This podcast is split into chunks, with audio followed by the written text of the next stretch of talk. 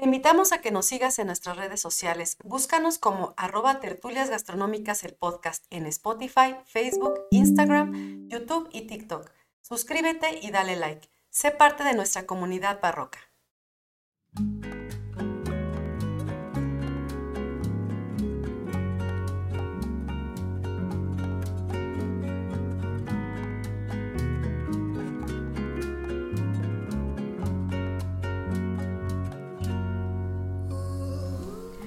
Hola a todos, bienvenidos a Tertulias Gastronómicas, un podcast donde platicamos de gastronomía, su entorno, significado, rituales, evolución y uno que otro chisme. Yo soy Viridiana Pantoja. Y yo soy Ingrid Millán. Y, juntas, nos, echaremos una, tertulia gastronómica. Amiga, Sí, lo logramos. Lo logramos, amiga. ¿Cómo estás? Súper contenta, súper contenta porque el día de hoy estamos estrenando cámaras. Ay, sí, amiga, ahora sí se nos van a ver las arrugas y todo. y la lagrimita. Así, el ojito de Remy, la ojera, el desvelo de hacer el podcast. No, y quiero que sepan que ahora sí nos vamos a tener que arreglar para grabar el podcast porque pues antes era puro audio y pues, en tenis, chanclas, ¿no? No digas eso. Está bien que nos conozcan que, que nos gusta andar cómodas, cómodas, como debe de ser, ¿no? no, pues bienvenidos a todos nuestros barrocos que bueno, ya nos acompañaron en la primera temporada, que nos hicieron el favor de escucharnos en su casa, en su automóvil, donde sea que anduvieran. De recomendarnos. Claro, y les agradecemos muchísimo también porque, bueno, en esa primera temporada pues empezamos a andar, empezamos a, a, caminar en esto de los podcasts que para nosotros pues era desconocido y que gracias a ustedes pues nos hemos mantenido, ¿no? Sí. Les agradecemos muchísimo y pues miren, ahora sí nos van a poder observar, ubicar quiénes la somos. Voz y que te la imaginas así, ya sabes, ¿no? Sí, guapísima, la güera, alta. La güera de este, ojos azules. Así, claro. pues no. No, no nada que pues, pues, no, bien, bien Como debe de ser, amiga. Exacto, claro con la que camiseta sí. puesta. Es correcto. Y pues bueno, eh, algo que traemos también por ahí, que le estamos echando todas las ganas del mundo, es a nuestro Patreon. Y bueno, eh, les pedimos por favor que nos sigan en Patreon, que nos apoyen mucho eh, con, con, sus contribuciones. Por ahí van a encontrar contenido adicional que nosotros pues ya lo hemos estado trabajando desde que, empezamos con la primera temporada. Y bueno, nos van a encontrar en Patreon como Tertulias Gastronómicas el podcast, igual en todas las redes como al inicio de, de, de, del episodio.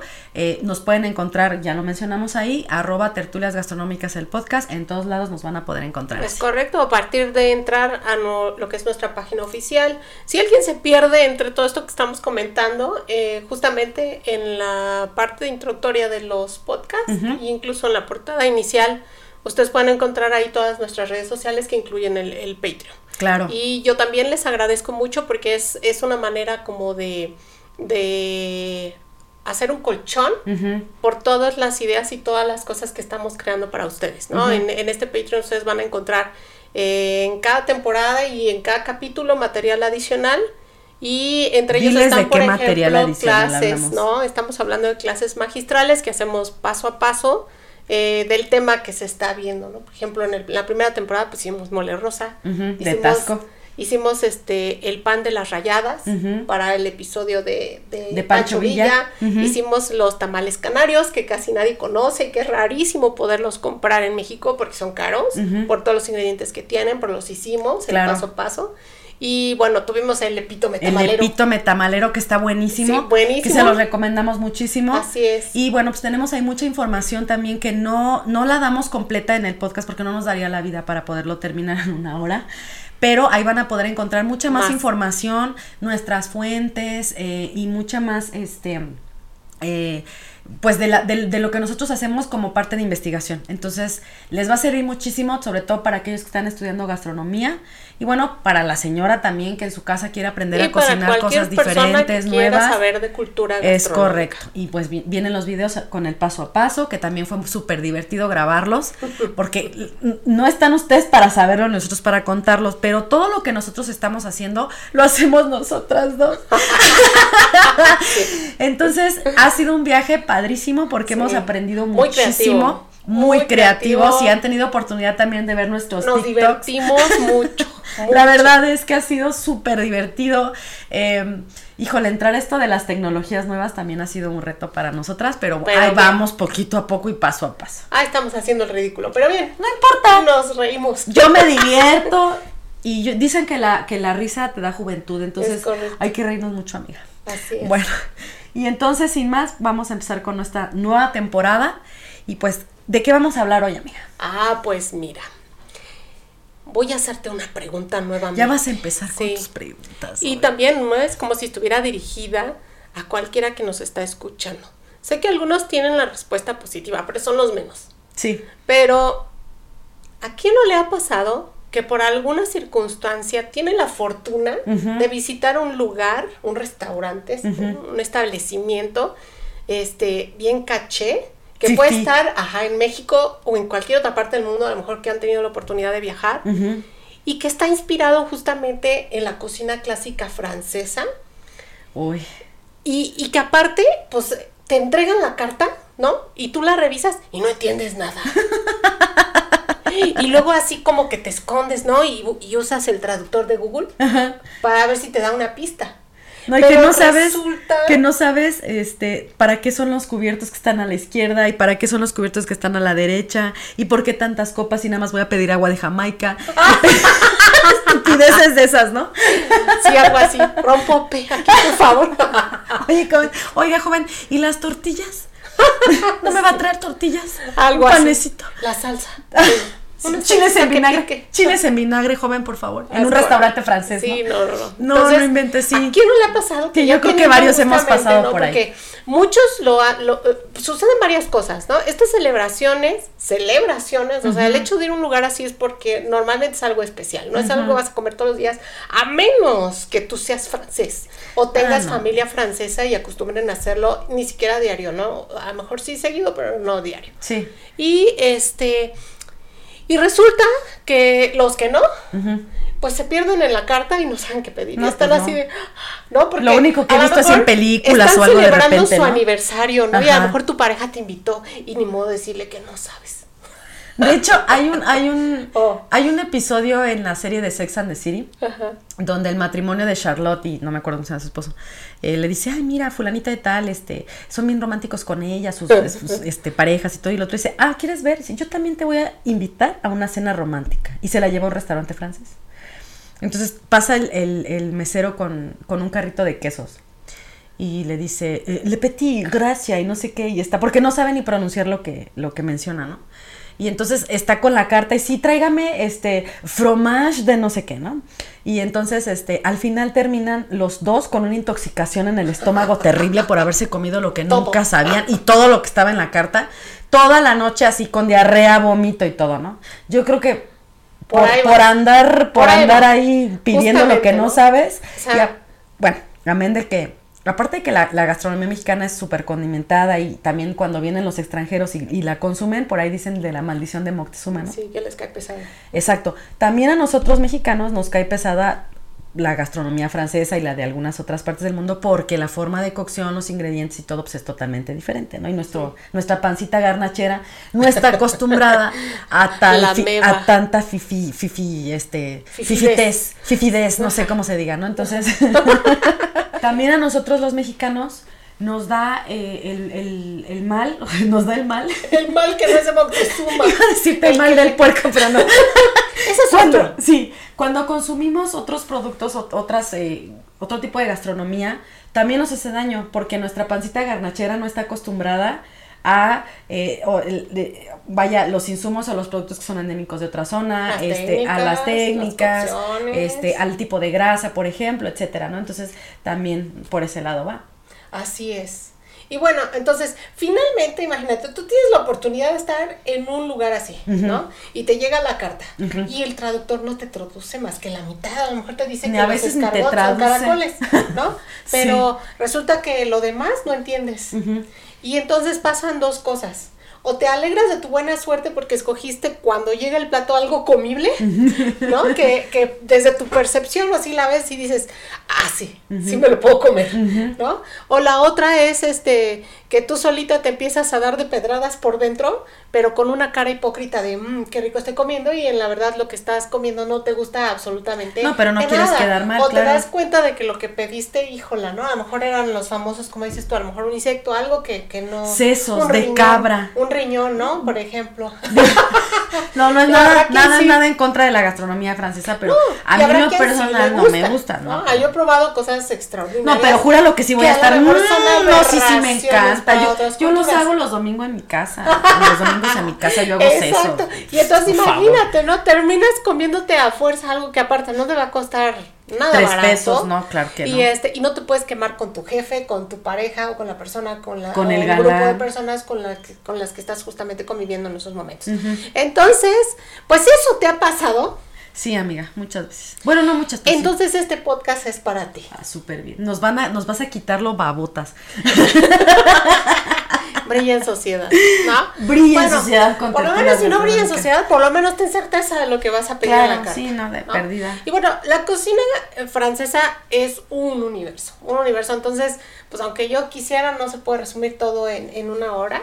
Este, No, te vas a echar 20 podcast, mil tomos. Pero por eso quiero presentarles que esta, esta sección se le llama Formulario de Cocina Clásica Francesa y en este caso sería el volumen 1. ¿Sale? Va a ser volumen 1 de de 250. infinito.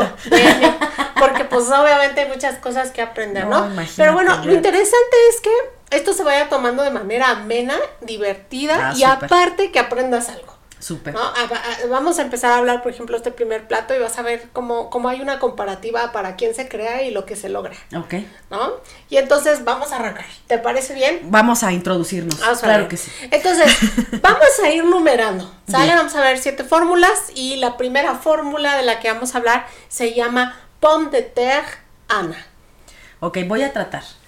Pomme de terre Ana. Eso, exacto, muy bien, ¿no? muy bien. Y pomme de terre, si tú lo googleas si- o buscas cualquier traductor, pues automáticamente te va a traducir que es papa o patata, ¿no? Entonces está Tubérculo, perfecto. ajá. Ya sabes que es comible, ¿no? Sí, Es ya. desde tu cultura. Claro. Entonces dices, ya, las, si son papas, sí le entro, ¿no? sí. O si eres alérgico a la papa, vas a decir, no, no le entro, ¿no? Claro, sí. Pero no sabes qué es Ana. No. Y si le metes al traductor, te va a poner Ana.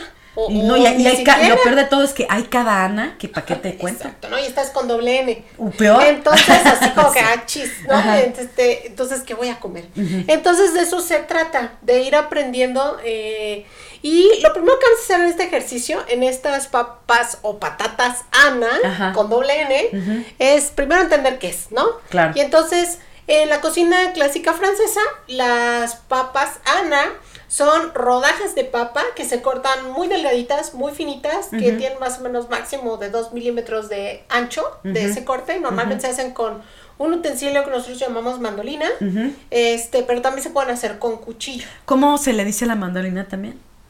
mandolín. No, no, no. Ok. No, ¿cómo se le dice aparte de mandolina? Guillotina. Ay, cortadedos y cortamanos, claro, claro. en la cocina así le decimos, porque, ¿no? porque Ana significa que vas a poner una capa de, pa- de rodaja de papa y otra capa de tus dedos, de, De lo que va saliendo, de, de tu pellejo de dedo que va saliendo de la la sangre que mandolina. apelmace. Ah, claro, pues es que es lo que le da el color, claro. Ana, nada de que No, artificiales y, cosas de esas, no. Y ya le atinaste, ¿no? Porque vamos para allá. Bueno, no al corte de la carne. ya me habías espantado, Pero dije, ¿a bueno, de hecho, cierto? de hecho, este, este, lleva únicamente papas. ¿Vale? Y otros más. ingredientes que no tienen nada que ver con un prote- proteínas más que la parte de la mantequilla. Pero bueno, déjame llegar para allá. Entonces hacemos rodajas de papas y este suele hacerse en moldado Ajá. o en un sartén especial de hierro, este, que ese se puede meter directo al horno, se hornea. Entonces, lo que hacemos son rodajas de papa muy delgaditas, las bañamos con mantequilla fundida, Uh. les ponemos salecita, pimienta, pueden perfumarlas con este especias, por ejemplo, o no,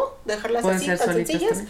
Y lo que hacen es ir intercalándolas, ¿no? Ir haciendo como una especie de rosetón, o sea, poniendo una sobre otra, pero se va haciendo un círculo Ok. y con eso se va haciendo como una florecita ¿no? dentro del mismo molde. Y entonces se hace una capa bastante grande a manera de hacer como un timbal, Ok. ¿sale? Y, o un tamborcito para que más o menos ubiquen la forma. Y entonces ese timbal se mete con todo el molde al horno a una temperatura baja constante. Eh, lo dejamos por tiempo pues algo prolongado para que se cocine perfectamente y después le subimos al fuego para que se dore, luego lo volteamos, lo doramos del otro lado Y y cuando tú lo sacas, pues ves una cosa hermosa, ¿no? Sale, se desmolda y lo que agregas en el plato es obviamente algo que no es plano, o sea, es algo que tiene un volumen, aparte en forma muy bonita como de rosa y aparte doradito y a lo que huele, ¿no? A mantequilla. Más se le puede aventar ahí un poquito más de mantequilla y algo Sí, o las, las hierbas finas que te decía que también le dan olor y, y, la percepción ante la vista es, es algo que, te llama la atención, ¿no? Ok. Oye, em, ¿y, ¿y a quién diablo se le ocurrió eso? ah, bueno, pues vamos para allá, ¿no? Sí, no, porque todo tiene una razón. Sí, pero antes debo decirte que hay, hay también un probable, eh, una probable guarnición que se hace idéntica, pero que si, si no tienes mandolina o no quieres arriesgar el corte perfecto de la rodaja de papa, hay quien los hace con julianas de papa. Y la juliana es un corte como un bastoncito muy delgadito de unos máximo 3 milímetros de cada lado de ancho del cuadro por unos 5 o 6 centímetros de largo. Como los palillos para dientes así. Ándale, algo así. Y entonces este, se puede hacer con, con, las julianas y lo mismo, meterlas en, en un molde. ¿no? Pero estas papas no pueden llamarse Ana. ¿Sale? Porque las tradicionales Ana son redondas, entonces, eh, o rodajas. Aquí se llaman Anet. La prima. La prima hermana, lo que quieras, ¿no? Pero Familia, se llama Anet, finalmente. va. Entonces, vamos ahora a, a conocer por qué se le llaman Ana. ¿No? Y como yo te decía, estábamos hablando de una cocina clásica francesa. Estamos hablando en un periodo de la historia donde están los Luises, donde están los reyes franceses, todos acaudalados, así la corte, el barroco, ¿no? Que hasta se visten así con sus pelucas y se, se maquillan, los vestidos se ponen lunares y todo, ¿no? los hombres con tacón y ya sabes. Ándale, ándale, esa época. que hoy como que ha regresado. hoy andamos muy barrocos otra vez. Ahora sí es tacón de aguja, está cañón. te lo manejan mejor que uno, ¿eh? Sí, la verdad, sí hay producción. No, amiga, como Ya ni uno, como dices, que veníamos en pants casi. ¿Te acuerdas que teníamos un alumno que no podía salir a ningún lado sin la producción? Que decía, ah, producción. Sí, sí, sí, sí, no, yo amo, amo a este chavo, ¿no? Este, saludos por ahí. Saludos por ahí. Eduardo. Y bueno, mm. este, entonces bueno, y no fue el único, ¿eh? Fueron varios. Bueno, pero él es el más conocido. Sí, sí, sí. Entonces, esta guarnición la va a crear un chef del que vamos a hablar y que vamos a, introducir. No vamos a hablar mucho de él tampoco, porque hay muchas cosas que decir. No, pero lo, que es más importante es, el, el, chef se llamaba Adolphe Ducleré. Adolfo. Adolfo. Para los cuates, sí. Ducleré. Y resulta que Adolphe Ducleré, este, o es Ducleré, Double, sí, Dougleré, porque tiene acento al final. Entonces, Adolfo fue aprendiz. en esa época no había escuela de cocina. La escuela se hacía Tenías que pegártele a alguien y eras un aprendiz de un maestro cocinero.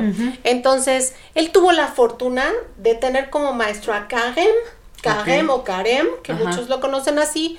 Es un gran cocinero, va a tener muchísimas aportaciones a, a la cocina, va a ser un parteaguas. Ajá él, este, vamos a hablar de él en, otra ocasión, en otro podcast, porque sí es importante parar con él. Entonces no me voy a parar más que decirte que era muy famoso en su época, que estuvo como gran cocinero, como maestro cocinero en la corte francesa y este, y lo ubicaban incluso en otros reinos. Okay. Entonces, Karem, tiene varios aprendices, entre ellos Adolphe Ducleré, y él aprende y le, de tal manera que, que lo lanza, ¿no?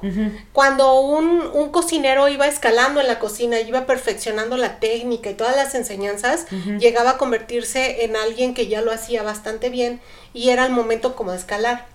Y los mandaban a otras cocinas. Entonces, este Adolfo va a llegar hasta las cocinas de una familia que era multimillonaria, muy rica en Francia en esos momentos, muy poderosa, que son este, los Rothschild. Entonces imagínate, ya nada más cuando me aventaste la por delante. También va a ser chef de cocina de este, Le Frères Provençaux, que estamos hablando de, la, de provincia o de Provence, ¿no? De la, parte sur de, este, de la región francesa que son los hermanos provenzales, el título de este restaurante, y después va a brincar a ser chef del café anglais. Oh.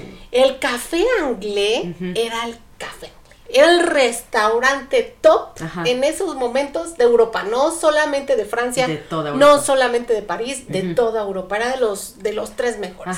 O sea, si eras alguien en la, en la vida, si tenías que estar ahí. de tenías que ir a política, religión, sociedad, científicos, literatos, De lo que filósofos, fuera. hasta, hasta puchachas, ¿no? Pero Titutas, fifís, sí, ajá. ajá. Hasta ahí tenían que, que estar, ¿no? Ahí metidos. Bueno, que eran cortesanas, ¿no? Perdón, ya Sí, cortesanas. Eran cortesanas. Esa- disculpe, disculpe la, la palabra, ¿no? que bueno, el caso es lo mismo.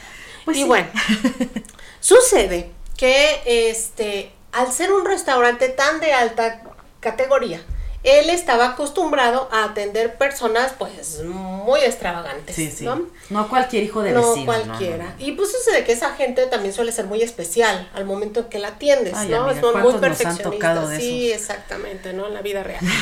y en, en pleno siglo XXI, ¿eh? Todavía existen, todavía Si existen. usted es cliente, no sea bulero. Sí, no, Pórtese bien. no se ha quedado en la historia, eso sigue hoy. Brilla en sociedad, pero por ser Bien. educado, por ser cortés, polite. Sí, el humilde. Dinero no quita lo, No, lo, no, no, no, lo educado. Claro, ¿no? sí, no, no sea usted naco y trate mal al personal.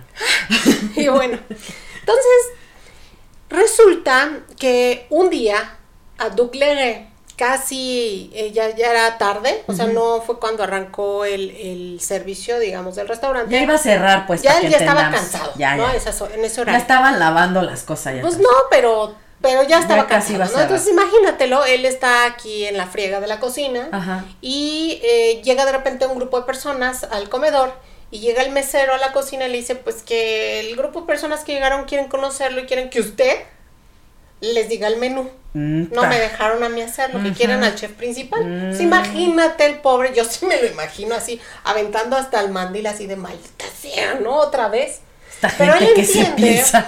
pero él entiende que pues al formar parte de y al ser al- el principal, ¿no? Este, que operaba en el tema de, de los mejores restaurantes en, de ese momento, pues tenía que dar la cara y tenía que pues finalmente Gajes atender a los oficio, clientes. amiga, sí. Entonces sale enojado, sale un poco enojado y pues cuenta la, la historia que cuando se acerca a la mesa lo que ve es un grupo de muchachas bellísimas y ya se queda helado, ¿no? No, en sí. ese momento, porque él no sabía que iba a atender a, a mujeres. Hasta se peinó los Pues, mocos. resulta que en esa época Ajá. estamos hablando de la fecha exacta, déjame te la busco para que sepas, 1867. Ok. En 1867, la mujer más deseada cortesana, que tú dices, Ajá. la mujer más deseada de toda Francia, era una mujer llamada Ana de Lyon. Oh, Y bueno. Ana de Lyon la describen como una mujer muy sensual, Ajá. muy bella, ¿sí? Que tenía el cabello rojo y que aparte se pintaba los labios de color rojo, Oh. para así como Y que- blanca, me imagino, ¿no? Sí, claro, pues francesa. No por, no por, no por este, por ser uno clasista ni, ni Sí, racista no, ni nada, simplemente que, o sea, en aquellos Bonita, tiempos, muy o sea, bonita. para decir que era así, tenía que. Y bueno, e- era una cabrona, ¿no? Ah, no, pues con el que apellido. igual que el grupo. Ajá. Entonces, de ahí que tomen el nombre este grupo, ¿no? Si hacemos, por ejemplo, una pandilla, pues nosotros la llamaríamos las tertulias, Las barrocas, amiga, Las acuérdate, barrocas sí, también. sí, sí. ¿no? En este caso ella, su, su club de amiguitas, se llamaban las leonas, ¿no? Porque su apellido, pues ya pesa, Ajá, ¿no? De sí. León.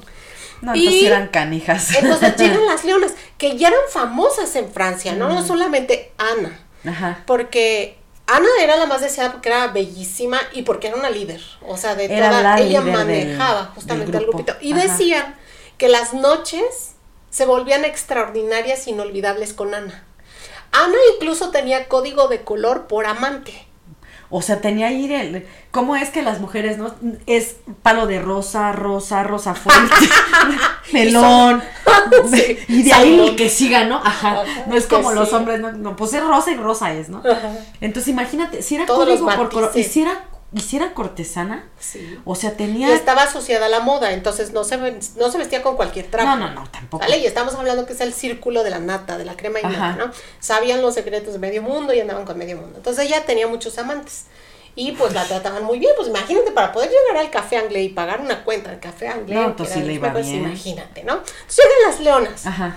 Y era difícil decirles que no a ellas. No, claro. Y luego estaban así de guapas. Desde guapas. Olvídate, Entonces, ¿no? Imagina, y entonces sale Dougleré y ve a las leonas y ve a Ana y se enamora. Y lo que quieras, mi reina. Entonces se le quita el enojo. Sí, claro. Y, lle- y llega a la mesa, ¿no? Y llega a la mesa y se le olvida, o sea, como que ya llega con otro con otro tono, ¿no? Con otros modales. Y cuando la ve le dice, pues, eh, independientemente a que yo les platique el menú, yo les puedo decir que las vamos a atender súper bien. De aquí van a servirse lo mejor que hay en la carta, no necesito explicárselos. Y aparte, usted le dice a Ana, le voy a crear un platillo que nunca ha existido a su nombre. Mira, ya hasta me, me, me sonrojé nada más de ah, Me sentí importante. Ana. Me sentí Ana, así de, oh. sino con el rebozo así de... Y entonces cuentan que esa noche, en esa visita, apareció justamente pomme de terre. Oh, claro, sí. Entonces, cuando, cuando tú ves las papas que salen del horno, ¿no? Entonces, imagínatela, es de verdad una papa sensual. Se te antoja porque brilla, porque huele a mantequilla. Te excita. Te la quieres comer, ¿no? Y no es, no es una camita pequeña de papa, es una es una camota es una alegoría al deseo, ¿no? De, que le dio por ella. Es correcto, ¿no? Así de que tenía que nacer papá y la hicieron brillar. Ajá. Entonces, fíjate qué interesante, ¿no? La, la próxima vez que asistas y, encuentres esta, esta opción como Les voy a aventar la historia, amiga. Fíjense que en el año de... Yo quiero esa, sí, ¿no? Yo quiero esa. en 1867. 1867. Entonces... Ese fue el primer formulario. Vamos al segundo formulario. El segundo formulario vamos a hablar del chartreuse. a ver, char, chartreuse. Chartreuse. Chartreuse. Eso. Y eh, se escribe chartreuse para todos, ¿no? Para que entendamos de qué estamos hablando. No hubieras dicho eso porque va a ser yo quiero un chartreuse, por favor. No, no, no. Estoy diciendo cómo se escribe para que no te equivoques, ¿no? Y leas lo correcto con lo que es. Entonces es chartreuse, ¿no? Y bueno, chartreuse nos recuerda una preparación que lleva col breceada. Breceada, no braseada, breceada. No, breceada, ¿no? Okay. Eso significa cocinar la papa rehogándola con un poco de grasa. O la col. Perdón, la col. No, no la col. Ya, me regresé con Ana. Sí, bueno, no, no, ya, ya tienes hambre, amiga, ya tienes sí, ya, oye. Se te antojó la papita. bueno, es col. es col, Ajá. breseada. Y eso significa rehogarla, sale a un fuego este continuo también, pero bajo, para no dañarla. Y se deja con un poco de, de, fondo de cocción, un líquido de cocción que puede ser un, caldo, por ejemplo, de ave, un fondo de ave, o este grasa, o ambas, grasa de animal, ¿sale? manteca. Y este, esta se deja eh, pues un buen tiempo para que la cantidad de exceso que tiene de humedad, porque es una verdura que tiene mucha, agua, se vaya, ¿no? Se evapore y se concentre, pero finalmente queden los cortes de, la col y se vean. Que es cuando, cuando en alguna preparación te queda no, no transparente, pero como semitransparente, ¿no? Que es cuando ya evapora Pero todavía está duro. No, no toda, solo una parte. Ok. Ahora, sí, sí es importante que también conserve un poco de su estructura, del volumen, de la textura, ¿sale? Para que también recuerde la, la col. Es una tercera parte del platillo que se va a hacer y por eso, por eso uno cuando, cuando te dicen chartreuse, en automático estás pensando ya en, en col. Que tiene col. ¿Sale? Y entonces, ese es por una parte. También este, este platillo suele acompañarse con otras verduras. Estas otras verduras, la col va a ser el relleno y las otras verduras van a ayudar a que la col se pueda sostener. Entonces las otras verduras lo que van a abrir en el platillo es la vista, elabora a ese platillo. Y entonces en molda también. Te digo que estaban de moda los timbales, ¿no? Entonces va a haber una especie como de moldes en donde lo que hacían era colocar verduras con distintos cortes, podían ser como laminitas, bastoncitos, cubitos, etcétera, y juegan, por ejemplo, con el nabo, con la zanahoria, con los ejotes, con los chicharos, que tienen distintos colores, y con eso se cuenta que forran el molde. Y después le colocan capas de distintas cosas. En un inicio, este platillo lo realizaban, dicen, ¿no? Que el origen pudo, pudieron haber sido los monjes cartujos, que es una orden que se crea en Francia en el siglo X. O sea, ya hace mucho tiempo, ¿no? Mm, y ellos tenían un régimen vegetariano, entonces eh, era completamente vegetales, ¿no? Y después, ya con la evolución de la cocina, eh, lo que hicieron fue introducir embutidos, carne, pescado, pollo, huevo, lo que hubiera, exactamente, ¿no? Entonces no se quedan ya solo con eso. Y este, esto ya que tienes el, digamos, el, molde completo, se coloca al final la col se, se aplasta muy bien para que no queden como huecos. Sí, para que salga el timbal Y este se cocina a baño María. Puede ser a baño María directo en estufa o a baño María en un horno, por ejemplo, ¿no? Para que todavía sea mucho más delicado. También es una temperatura constante, bajita, porque lo que queremos también es que los colores de la verdura continúen, permanezcan, y se vea muy bonito. Entonces hacen grecas con ellos, hacen franjas, se, ven muy bonitos esos ya platillos como desmoldados. Entonces, y aquí eh, vamos a encontrar, por ejemplo, distintos productos como lo son em, cosas con salchicha, con carne, con aves. Y está, por ejemplo, el œuf moulé en chartreuse que significaría huevos enmoldados en, en chatros. Ya de entrada ya te están diciendo que son enmoldados. Entonces, normalmente lo que hacen es colocar una capa en un moldecito pequeño individual de verdura que se vea de colores, ¿no?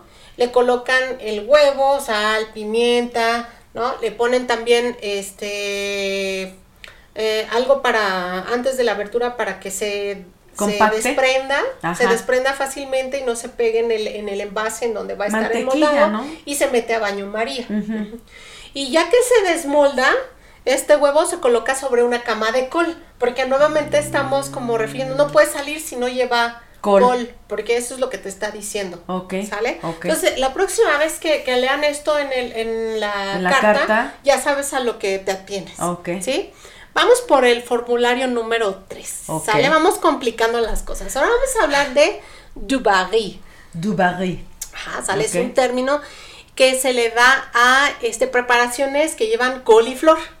Ok. ¿Sale? El arbolito blanco que digo. El árbol, como el brócoli, pero en blanco. Pero en blanco. Albino. ¿Sale? sí. y bueno, todas las preparaciones llamadas Dubarry son preparaciones que fueron dedicadas a la condesa Dubarry, porque en estos siglos lo que va a suceder es que los chefs o los cocineros o los maestresalas que eh, habitaban en los castillos en esos momentos dedicaban a sus patrones la, invención de muchos platillos, ¿sale? O a los invitados. a veces había llegado, llegaba a, esa, a ese castillo un invitado especial y pues a él se le creaba con otro nombre, con su nombre, con su apellido, este, ese platillo. O también se conocen algunos por el lugar, ¿no? Por, el, por el nombre del, del, castillo o, o, el nombre de la región también. Entonces, por eso vamos a encontrar distintos nombres que parecen propios o son propios y que no tienen traducción, ¿no? Entonces, Condesa Dubarry fue un amante de un rey, ¿sale? Y la condesa Dubarry llega después de Madame Pompidou, Pompidou, que fue un amante también del rey Luis XV.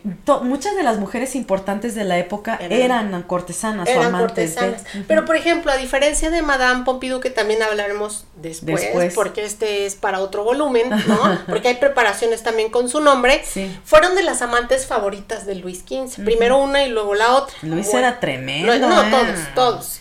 Entonces, haz de cuenta que cuando muere, eh, como parte de su familia de Luis, muere su amante, muere su esposa, ¿sí? La siguiente en tomar eh, una posición importante, pero sin meterse políticamente en nada, es justamente la condesa Dubarry. Ella va a tomar el nombre, dice, ¿no? Se dice en la historia que ella era cortesana, que ella era, este, ella prestaba sus servicios como otras cosas, Es que, de hecho, en la, en la historia, bueno, lo hemos comentado, eh, si querías ser letrada en esa época, tenías que ser cortesana. Y no estoy hablando de prosti de esquina, cortesana, o sea, porque eran ah, de buenos trapos. Claro, no tenías que estrenar diario casi, ¿no? Pero las preparaban, tenían gente que las preparaba para poder caminar, para poderse vestir, eh, para poder abrir su mente y saber de todos los temas, porque ellas tenían que estar en la corte platicando con 20 mil personas y tenían que poder sostener una conversación con cualquier hombre o mujer. Entonces eran mujeres muy inteligentes, pero solamente siendo cortesana podías accesar a los libros. si, no, no, Si no tenías apellido, ¿no? Exactamente. Exactamente. Entonces resulta que, que Madame Dubarry vivía, ella su nombre es este Jean, ¿sale? Y Jean vivía en, en, el pueblo, ¿no? Jean Becou la ubica Dubarry, un, conde, y él hace que se case con su hermano Guillaume, Guillaume Dubarry, para obtener el, nombre. El nombre. Él la ve y dice, esta, Esta. chava es, esta chava tiene que estar en la corte, está guapísima. Ajá. Entonces imagínate, ¿no? Nomás le prestan el nombre. O sea, la casan, pero el marido sabe que va a ser amante del rey, que la van a presentar y no va a pasar nada. Pues Entonces, él también le servía. Claro. Entonces, quien le introduce en la corte, porque primero es presentada al mariscal Richelieu, y él también la ve y dice, es para el rey. Ajá. O sea, está guapísima la mujer, ¿no? Y sucede que en 1768 la presentan al rey Luis XV. Y él se enamora luego, luego. Ya o sea, la, la ve y dice, wow, ¿no? Se enamora que en ese momento en el Palacio de Versalles le colocan una habitación. Y va a estar obviamente muy cerca de los aposentos del, del Del rey, rey. para cuando quisiera, ¿no? Entonces, en ese momento se va a convertir incluso en la amante favorita, porque va a tener muchas, pero ella va a ser la favorita, la, La va a llenar de joyas, la va a le va a regalar castillos, tierras, muchas cosas, ¿no? Y va a tener mucha envidia por parte de la corte Uf. y también por parte de su familia, por las hijas, ¿no? sí. Este, entonces, cuando muere Luis XV, porque cuando él lo conoce, él ya tiene más de 50 años, ya está todo vejete. Sí. Bueno, luego- para, para la época sí. Entonces imagínate, no se movían, no hacían ejercicio, solo comían y comían y comían glotones y todo. Entonces, pues se los llevaba rápido, ¿no? La, la grasa. No, y a veces ni siquiera, la vida. ni siquiera para estar en el lecho, o sea, porque pues no había ahí que funcionara. Bueno, ahí no nos consta, amiga, pero bueno. Entonces, este, para ese, eh, no le dura mucho. Y entonces cuando muere el rey, ella es desterrada del castillo, bueno, del Palacio de Versalles. Claro. La mandan a un convento, luego pasa por otros Impúdica, lugares. ¿cómo y al final, después Ajá. de tener tanta riqueza, tener poder, ¿no? Sí. Y no ser tampoco tan ambiciosa en el plano político, ella decidió como no entrar a esas esferas. Después de todo eso, eh, la atrapan y la guillotina. Sí. ¿no? Entonces muere, muere en la guillotina. Y este, la condesa de Barry, su eh, cocinero se apellaba Mo, Ma- Mo Conseil. Mo Conseil. Ujú. A ver, moco con cebo, ¿cómo dijiste? Mo Conseil. ok. ¿Sale? O sea, Mau Conseil. Ajá. ¿Sale? Y Mo Conseil se debe a él justamente la creación de varias preparaciones con su nombre, incluso con, con las del cocinero. ¿sí? Entonces, vamos a encontrar, por ejemplo, las perdices o perdigones en Chartreuse a la Dubarry. Fíjate. ¿En Chartreuse qué significa? Ay, amiga, ¿cómo? Te la acabo de Ay, contar. sí, cierto. Perdóname. Es este con, con, con el arbolito blanco. No, amiga, te voy a reprobar al final de este programa. Es, es el arbolito blanco es la coliflor y ese es el Dubarry. Ajá. Y Chartreuse la Ajá. acabamos de pasar antes. Sí, es este. La col. La col. La col, Ajá. Perdóname, amiga, es que Sí, no, no, ya, ya es no la hora. cómo te llamas. Es la hora, amiga. O ya fue mucho formulario y no, aquí le paramos. No, amiga, yo creo que me vas a. Ay, Dios, me vas a traer. Yo creo que me vas a traer una copita de vino porque ya a estas horas ya no carburo. A ver, pon atención, amiga. Mm. Entonces, Ya, ya, ya. cómo se van construyendo los platos Ya. cada vez más, ¿no? Sí. Vamos a suponer que, este, porque sí existen platillos, un- una perdiz y un perdigón Ajá. son de la misma familia. La única diferencia es que el, perdigón tiene ocho- máximo ocho meses de edad.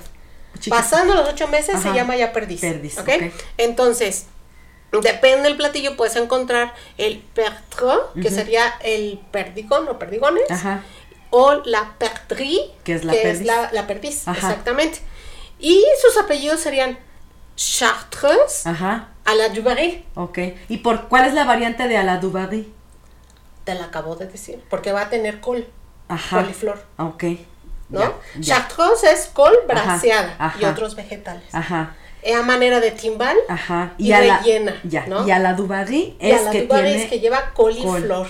col. Va. Entonces, vamos a desarmar un, una perdiz Chartreuse a la Dubarry. Para que más o menos veas, ¿no? Ajá. Sería, primero tendría que la col, pues la pico, todo así, la acondiciono y después la voy a colocar a bresear con un poquito de grasa y un poquito de líquido o una u otra. Ok. ¿Sale? Incluso hay quien agarra de perdices viejas también las coloca ahí para que tome sabor. Mm. ¿ok? Luego, voy a picar la verdura que requiero para forrar ese molde para que se vea colorido, ¿no? Y entonces voy a ocupar nabos, zanahorias que rodeen todo ese timbal. Ok. Después, este, para poderse llamar justamente ya completo Chartreuse à la Dubarry, necesita distintos niveles dentro. Ya pusimos, digamos, en la capa de afuera Ajá. las verduras de colores, ¿no? Ajá. Entonces, lo que sigue es colocar o una u otra de las siguientes cosas que te voy a decir. Una podría ser papasana. Ya te dije cuáles son las papasana. Ujú. ¿Cuáles son las papasana, amiga? Las que son en el timbal, que van así como en forma de rosetón y que ándele. llevan. Ah, se pusiste atención a la primera, ¿verdad? Y la segunda es colocar queneles o quenel o quenefa de ternera, que es una mezcla Ajá. de ternera, de carne de ternera así picada muy finamente, grasa que suele ser riñón de buey también picadita así finamente. Ay, qué rico. Se le agrega sal, pimienta, no es moscada. Y huevo, todo eso se mezcla y se pasa por un sedazo. Bueno, primero se muele en mortero, se pasa por sedazo para que quede, digamos, como una especie de purecito muy fino de esa de esa carne con grasita. ¿sale? Se- después se envuelve y se mete a- al refri y se deja 24 horas a que se esté, ¿cómo se llama? Como Compacte, que se sí, compacte. pero aparte para que los sabores se vayan integrando. ¿sale? Y al día siguiente le quito ya de donde lo tenía ahí guardado y lo vuelvo a moler o a pasar por sedazo, Ajá. le agrego crema, lo mezclo muy bien, rectifico el sazón Ajá. y ya tengo listo.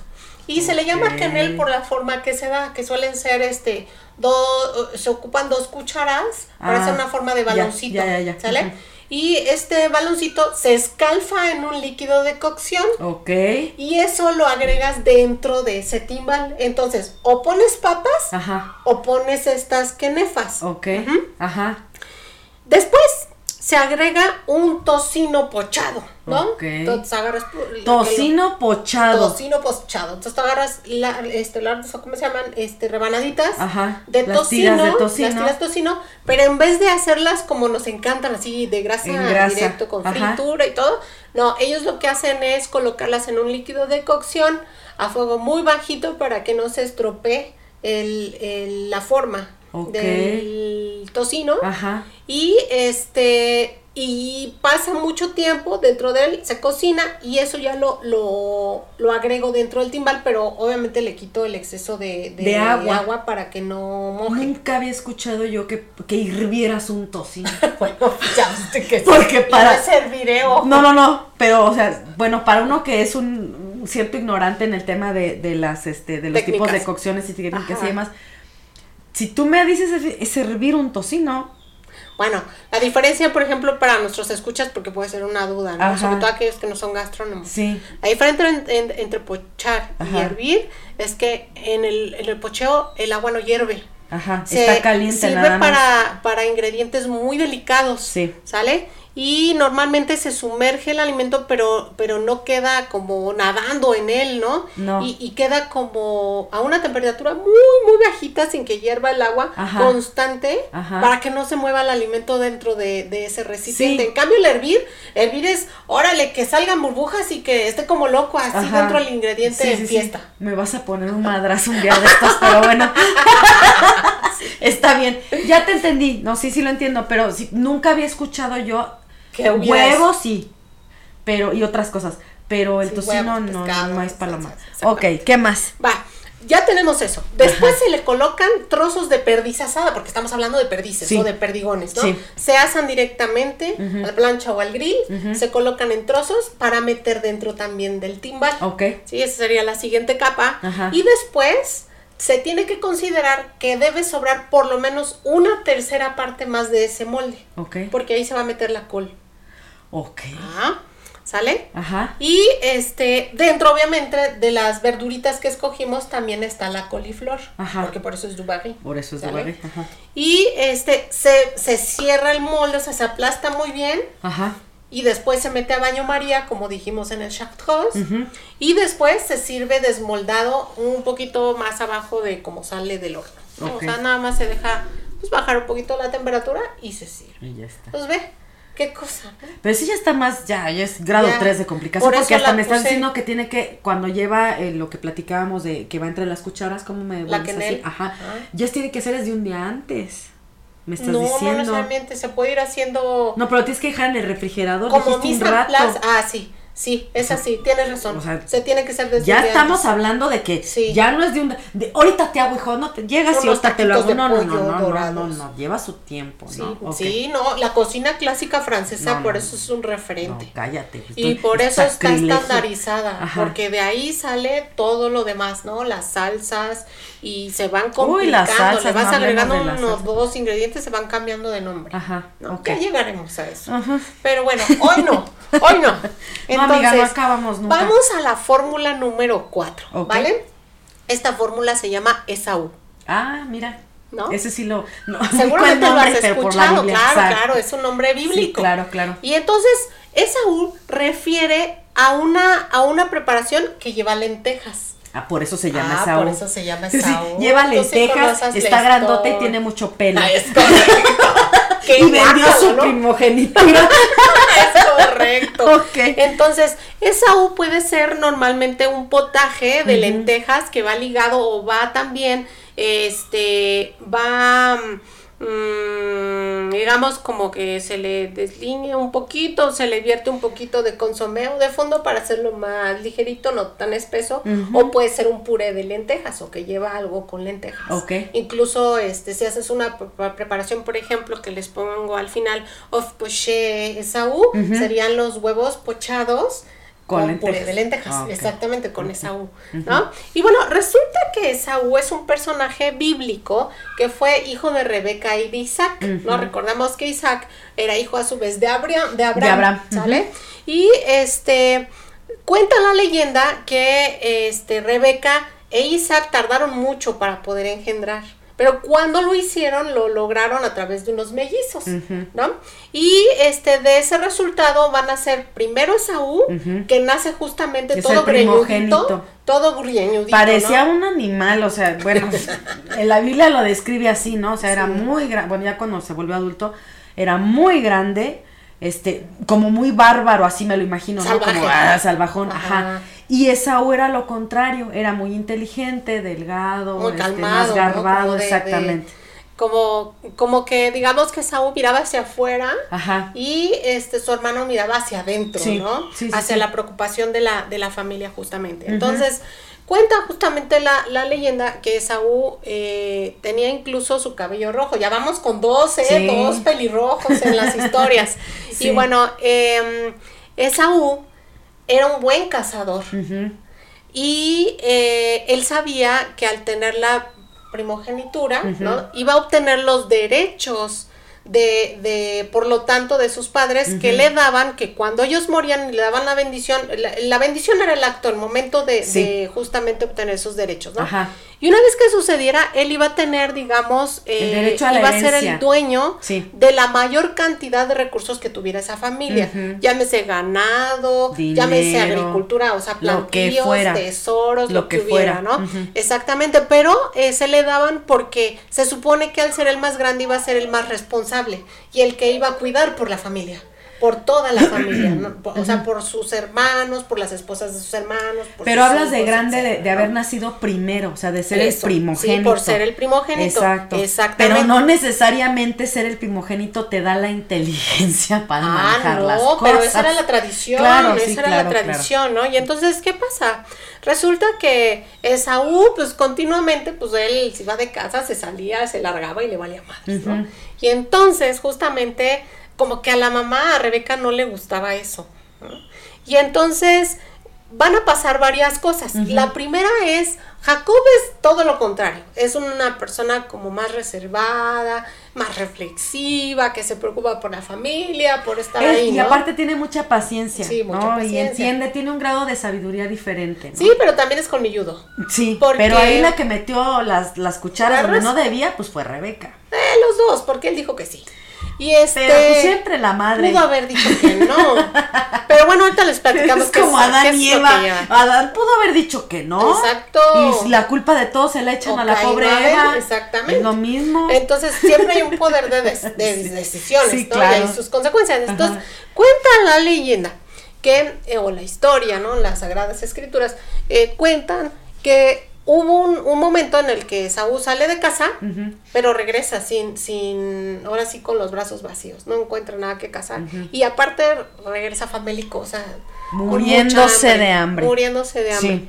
Y en cambio, en ese momento, Jacob este, ya tenía ahí como un guiso rojizo. Su mise ya, estaba, trabajando. ¿no? Ya estaba cocinando y pues me imagino que olía rico. Y pues él llega todo hambriento, ¿no? Y le dice, pues hermano, dame de comer. Y pues él le dice, no. Es mío. es mío, yo lo hice.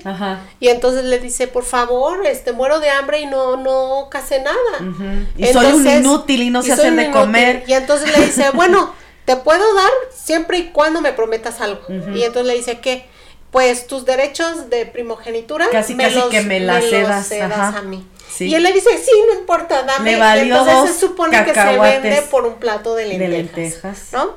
Y entonces pasa otra cosa después, ¿no? Isaac en, como en esto, en, en, todo lo que justamente va relatando el Antiguo Testamento, es que eran personas o personajes que duraban muchos años, ¿no? muchos, más de 100. Eran muy longevos. Muy longevos. Y entonces, Isaac ya cuando se va haciendo viejito, ya, después de los 100 años, se quedó ciego, exactamente. Y él como que presiente que ya va a morir un día. Y entonces le pide a Saúl que salga a cazar algo para que puedan sacrificarlo y él pueda comer bien antes de morir, ¿no? Que sea lo, el último recuerdo de alimento rico que tuvo. Y entonces Saúl obedece y sale al campo a, cazar y Rebeca aprovecha este hecho, llama justamente a su hermano Jacob y le dice, ahorita te pelas, vas por unos animales, los sacrificas de los que tenemos aquí, los, los sacrificas, los cocino, te disfrazas de tu hermano y vas directo te disfrazas de tu hermano. No, y hasta dice que se puso una piel de animal ah. para que Jacob lo confundiera. Es correcto. Y entonces, total que ya entra todo disfrazado, ¿no? Con su papá y pues el papá al estar ciego nada más le da la bendición y en ese momento, acto seguido, es correcto. él, él obtiene esos derechos de primogenitura a pesar de que no era el primogénito, ¿no? Y este, y pues Esaú pierde, pierde justamente esos derechos. Entonces, la historia nos cuenta que Esaú justamente perdió todo por un plato de lentejas. Y por eso las preparaciones en, en la, cocina, clásica francesa recuperan este dato y lo que lleva lentejas normalmente lo colocan con ese nombre, con Esaú. Ah. Entonces, cuando tú leas, por ejemplo, huevos pochados o huevos escalfados Esaú, es que significa que los van a servir con un puré de lentejas. A veces el, el, potaje Esaú o el puré de lentejas ayuda a complementar o, a la confección de otro platillo, ¿sale? No siempre es como el resultado final, que es lo que vamos a ver. Y bueno, con eso nos vamos a, la siguiente fórmula. ¿no? Número la número 5. La siguiente fórmula se llama a la fontenelle. Ok. ¿Sale? Y bueno, a la fontenelle cuentan de un justamente un, una persona que se llama Bernard Le Bouvier de Fontenelle. Ok, Bernardo. sí, él estuvo de mediados del siglo XVII a mediados del siglo XVIII. O sea, estamos hablando del barroco nuevamente. Y él fue un filósofo y fue secretario permanente de la Academia de Ciencias Francesas. Fue un personaje ilustre. Era don Muy importante, ¿no? Va a ser permanente hasta que él muera. Ok. Y este cuentan en la historia que al ser intelectual de la época, pues se movía con gente de su círculo también, que eran normalmente pensadores, filósofos, ¿no? Gente estudiosa. Y tenía un muy buen amigo que se llamaba Jean Terrasson, que era conocido como el Abbé Terrasson. Abe en francés significa abad, o sea, era un monje, ¿vale? Era un padre. Y entonces eran super cuates, y ya me imagino esas tertulias, yo creo que así como tú y yo, claro. ahorita hablando, de religión y de filosofía y mil cosas más, ¿no? y entonces imagínalos, eran los dos unos dragones, y entonces hacían sus comilonas. Y algo que aparte tenían en común, aparte de esta cuestión de, de la intelectualidad, porque debes decirte que Abed Razón, él estuvo también en, la, en una academia en la Academia Francesa. Entonces eran... No, no, era cualquier hijo de vecino, claro que y escribieron libros y todo, ¿no? Entonces, este, amaban esta parte de la gula, pero ellos amaban un plato en común. Mientras que Bernard Fontenelle le gustaba los espárragos con mantequilla, ¿sí? A Abeta Gazón le gustaban los espárragos con vinagreta. Ah. Y entonces cuando se reunían, Ajá. lo que hacía Fontenelle era tener siempre una fuente con la mitad de los espárragos, siempre los dividía y ponía una mitad de vinagreta Ajá. y otra mitad de mantequilla. Para saciar ambas este, Gustos, ajá. ¿no? Entonces cuenta la leyenda que un día lo invita a cenar y justo cuando va a dar el paso adentro del, del comedor, el ave Ajá. cae este, y se muere de una apoplejía, ¿no? Y entonces él se espanta tanto, Sí. Fontenelle, que empieza a gritarle al- al- a la servidumbre, Ajá. sirvan los espárragos solo con mantequilla, solo con mantequilla.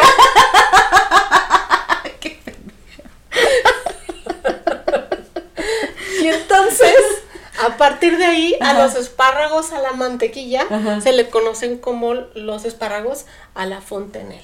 De hecho, ya no tienes que decir espárrago. Nada más. Si ubicas algo que dice a la Fontenelle, te está indicando que como guarnición va a llevar espárragos Espárrago. con mantequilla. Ok. Ah, ¿verdad? Ya ven cómo sí estamos aprendiendo. Sí, claro, Y también está superinteresante, ¿no? sí. Bien, ahora vamos al número 6, ¿no? Vale. Vamos con el penúltimo. Sí. Y bueno, este número 6 se llama Creci. Creci. No, se escribe Creci, con Y al final. Pero lleva la Creci. Ajá, ¿no? Entonces, Creci. Y bueno, las preparaciones Creci llevan a fuerza zanahoria. Eso es lo que nos refiere. ¿Sale? Ajá. Y ya es- toman su nombre porque en esa región de Crecy, que está al, al este de París, es, una, es un lugarcito muy cercano, Ajá. ¿sale? Es de donde proviene, ellos dicen que la mejor zanahoria de, de todo Francia, Ok. ¿sale? Para esta variedad de zanahoria se le conoce como la zanahoria roja de Meaux y proviene exactamente y puntualmente del pueblito de Crecy-la-Chapelle, Ok. Ajá. cerca de Meaux, como les digo. Ajá. Y pronto toma su fama como la más sabrosa de toda Francia, ¿no? De hecho, su color es este, pues bastante naranjita. Más que las que conocemos Sí, aquí en México. Es correcto. Y, y las preparaciones con esa zanahoria son muy vistosas, ¿no? No, bueno, no, cre- creo que alguna vez yo llegué a probarla y tiene un sabor mucho más fuerte, o sea, es está intenso. muy intenso Sí. su sabor, a diferencia de la zanahoria que comemos aquí en México. Sí, claro. Y aparte Y son más chiquitas, ¿no? No, son grandes y ¿Sí son, son más grandes? Sí. Y pensar, este sí. podemos buscar imagen y lo metemos Y en lo el- metemos en los anexos, sí, claro. Y bueno, cuenta la leyenda que incluso el rey Eduardo VII de Inglaterra, hijo mayor de la reina Victoria y del príncipe Alberto, Alberto. la comía cada 26 de agosto para celebrar la victoria del ejército inglés en la batalla de Crecy. Mm, por ¿Sale? eso, sí. Por eso toma ese nombre, la crema, que esa batalla se libró en 1346 y fue servida despuesito de la victoria a todo el ejército inglés. ¿Sale? Y Entonces, ya de ahí se quedó la de ahí tradición. se quedó. A partir de ahí lo que nosotros nombramos o lo que los franceses nombran como creci quiere decir que va a llevar algo con zanahoria. Y especialmente debería ser con esa zanahoria. ¿no? La de mo. Ajá. Entonces, em, puedes encontrar desde puré creci, sopa creci, potage creci, crema de... Potage. sí, huevos o hasta pescado. ¿Sale? Y vamos a dar un ejemplo. Aquí, por ejemplo, el potage creci, lo que se hace es salteas ajo, salteas cebolla con mantequilla, Ajá. ya que se comienzan a hacer transparentes, le agregas las zanahorias picadas, de mo, obviamente, les agregas este también sal, azúcar, pimienta, agregas después caldo de pollo, arroz y una vez que se cocinen se pasan por el procesador y después por un sedazo o por un chino o por un colador Ajá, y, y te queda quedas únicamente con lo que es el, el potaje, ¿no? Ese se vuelve a calentar en estufa con un poco más de mantequilla y se puede servir con crema ácida, con crutones, con hierbas finas. Uy, qué rico. Me la imaginé así totalmente Y entonces aterciopelada. deliciosa. imagínate, ¿no? El color, el color Claro. de esa belleza. Ajá. Entonces es uno de los clásicos también. Ok. Luego vamos a tener el, el último, ¿no? El, recet- el formulario de la chantilly. Uf. ¿no? Que es un clásico también. claro. Entonces, chantilly es una preparación que te está diciendo que lleva una crema montada. ¿no? Que normalmente esta crema tiene mucha grasa Sí. para poder montarse.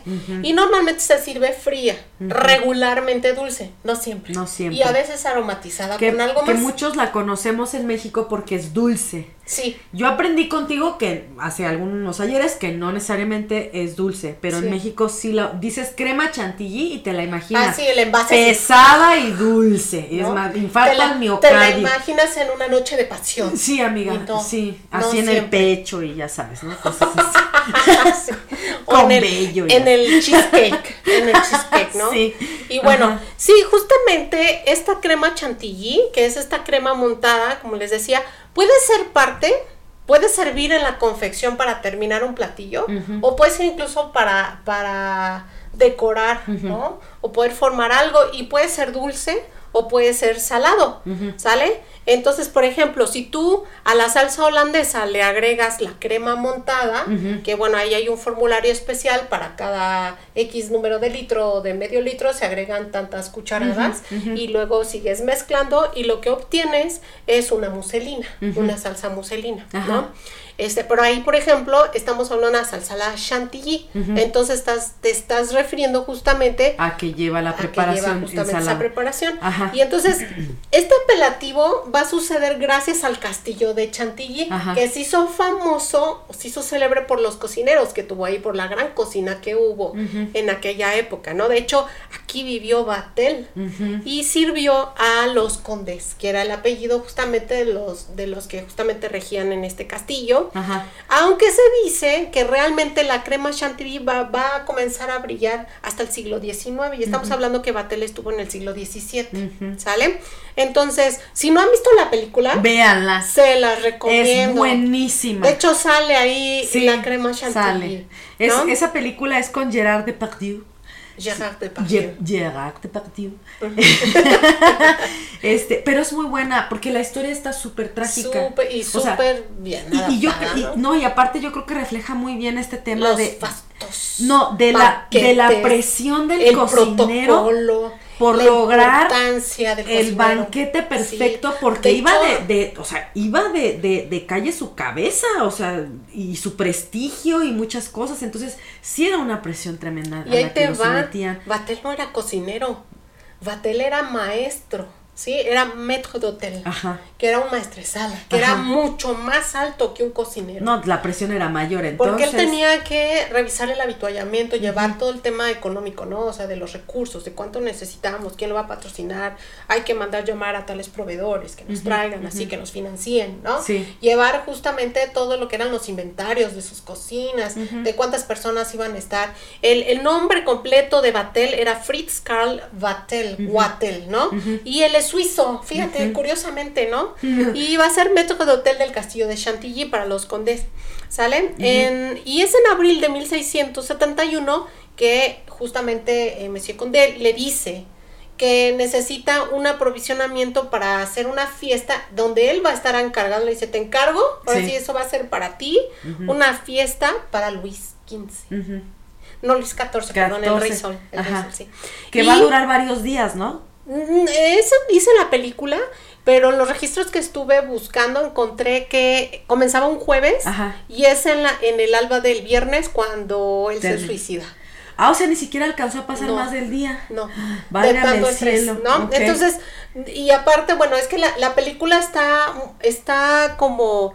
Em, ¿Adaptada? Adaptada, sí. Eh, y sobre todo para que entiendas lo que yo te decía, lo de lo, lo, fastuoso que podían ser los eventos, la comida de la corte, donde estaba asociado un rey, el protocolo que decías, no tan estricto, eh, también el desmadre que hacían. Ah, no, eran unos bacanales terribles. Que era su hermano, ¿no? Sí. Y este... No hasta tenía gota. Que duraban días. Por lo alcohólico que era. y bueno, hablaremos de ellos después en otro capítulo, ¿no? Pero eh, de toda la cantidad de comida que se derrochaba en esos eventos que podían durar días, ¿no? Aquí, por ejemplo, le dices el rey, pero viene con tres mil invitados. Sí, pues con toda la corte. invitados, ¿no? y los tenías que alojar en, castillo. Sí, darles, y él era el encargado, el maestresala era el encargado de todo eso, ¿no? De organizar todo. Y era desayuno, comida, cena y, entre comidas y entretenimiento. Y entretenimiento. Exacto. Entonces, fíjense, ¿no? Y este él dice que es tanto el estrés, ¿no? Porque en, en unas cartas que existen, justamente de una invitada en esta, en esta, en este banquete, ella va manda la carta diciendo que pues no todo ha salido como al 100, ¿no? Que, Estimado tal, quiero informarle que ha estado del haber su este. No, tampoco, tampoco. No, pero sí hubo ciertos detalles que no estuvieron al 100. Y la verdad es que yo digo que siempre en todos los banquetes, por lo menos en lo que yo llevo. Algo sale siempre. siempre hay que buscar la alternativa. No, no todo lo planeado va a salir al 100%. No, nunca. Ahí lo importante es más bien que te adaptes a los cambios y puedas resolver en el momento. Exactamente. Y entonces eh, resulta que lo último que sucede del jueves hacia el viernes es que él se entera que el aprovisionamiento de pescado y marisco que iba a ser lo principal dentro del banquete en el siguiente día del viernes no le va a llevar completo. Mm. y ya había habido varias fallas. Entonces él se siente deshonrado. O sea dice ya no ya no puedo yo presentarme públicamente con esto ¿no? Y se quita la vida con una espada en su cuarto justo cuando está amaneciendo. Pero en ese momento estaban entrando al castillo los proveedores que lograron justamente pescar ese día todo lo que se necesitaba para salir adelante. Entonces, esa es la historia trágica de, de Batel justamente, ¿no? Si pueden ver la película, no, está, muy, buena, se llama Batel. y ya está viejita, ¿eh? A ver si les va a batallar un poquito conseguirla, pero yo creo que sí, no, en streaming no la he visto yo, pero igual en algunas eh, tiendas de, de películas como, como la que fuimos. en este, línea, ¿no? Puede ser que la encuentres en línea, pero ¿sabes dónde la vi? En, en, eh, en la cineteca, en, en, la tienda donde estaban sí, en, este, las cuando películas. eres cinéfilo, en todo lo que es cine de sí, exacto, ahí las van a poder encontrar. Bueno, y este, vamos a poner los últimos ejemplos de chantilly para que ubiquen precisamente, ¿no? Tenemos la, la salsa muselina o muselín, ¿no? Y es un mousse salado o dulce que va enmoldado y generalmente en porciones individuales. Para la salsa muselina, se parte de una base que es una salsa holandesa, la cual se enriquece justamente con crema montada. ¿Sale? Y eh, se sirve sobre todo en pescados servidos o vegetales diversos. Ahí ya estarías con una, salsa muselina. Y la bavaresa o bavarois, que es un postre también muy clásico de la cocina francesa, esta se elabora eh, dulce y fría. Y normalmente comienza realizando ya sea una crema inglesa o bien un puré de fruta con gelatina, a las cuales se va a añadir, añadir esta nata montada y se le va a agregar también merengue italiano. En estas proporciones. Esto se va a moldear y existen preparaciones incluso que llevan este mm, adicional la bavaresa y otras cosas para crear ya postres más modernos, más contemporáneos o incluso franjas, ¿no? Diferentes tipos de bavaresa para crear diferentes líneas y verse un, un, postre mucho más llamativo, ¿no? Y mucho más, digamos, sabroso, con, con a lo mejor este contrastes de sabores de distintas frutas o colores. Entonces, pues bueno, hasta aquí mi reporte. y con eso estaríamos cerrando nuestro capítulo de hoy. Qué interesante. ¿Cómo ves? Súper interesante. Yo creo que sí ya eh, vamos a dejar de cometer estupideces cuando nos presentemos ante una carta que sea francesa. Bueno, por lo menos ya saben qué pedir. Pues decíamos lo, de, lo del coffee and donuts, ¿no? Que sea eso, pero que ya sepa qué significa y que no me lleguen, con eso me lleno. Claro, y que no me lleguen con sesos de, de cabra y esas cosas, ¿no? Porque uno no sabe qué pide cuando llega. Claro, ¿no? y no faltará quien sí le guste, pero ah, pues también es importante Pero que sepas cómo se llaman, por ejemplo, cómo se llaman los sesos de cabra o así en o, platillo raro que yo. Es cabra y sesos no me acuerdo. No, se fue el cerebro. Voy a buscarlo. Ahorita no lo tengo en la, mira, pero lo pongo en los comentarios. Sí, porque la verdad es que a veces tienes razón, o sea, no puede uno identificar de alguna manera, porque aparte el francés a mí se me hace un idioma complicado, sobre todo a la hora de escribirlo. Entonces, este, luego de repente sí trae ahí unas cosas que tú dices, ¿qué dice aquí? Pronunciarlo. Pues sí, mm. pero pues bueno. Entonces, eh, pues nada, muchísimas gracias por habernos acompañado en este episodio. Nos vemos en em, Patreon. Sí. Va a haber material adicional. Y les recordamos, eh, nuestras redes eh, son, nos, nos pueden encontrar en TikTok, en Instagram, en Facebook, en YouTube, en nuestra página oficial www.tertuliasgastronómicas.mx y recuerden que tenemos material adicional en Patreon y nos pueden encontrar como Tertulias Gastronómicas. Entonces, pues apóyenos, denle clic, eh, si nos están viendo por YouTube, denle este, clic a la campanita, suscríbanse para que cada vez que nosotros subamos contenido, pues les esté avisando. Igual en Facebook, TikTok, síganos, la verdad es que hacemos cada tarugada por ustedes, pero lo hacemos con mucho gusto y nos divertimos mucho. Entonces nos vemos la próxima semana, amiga. En una semana nos vemos. Bye. que sí. Bye.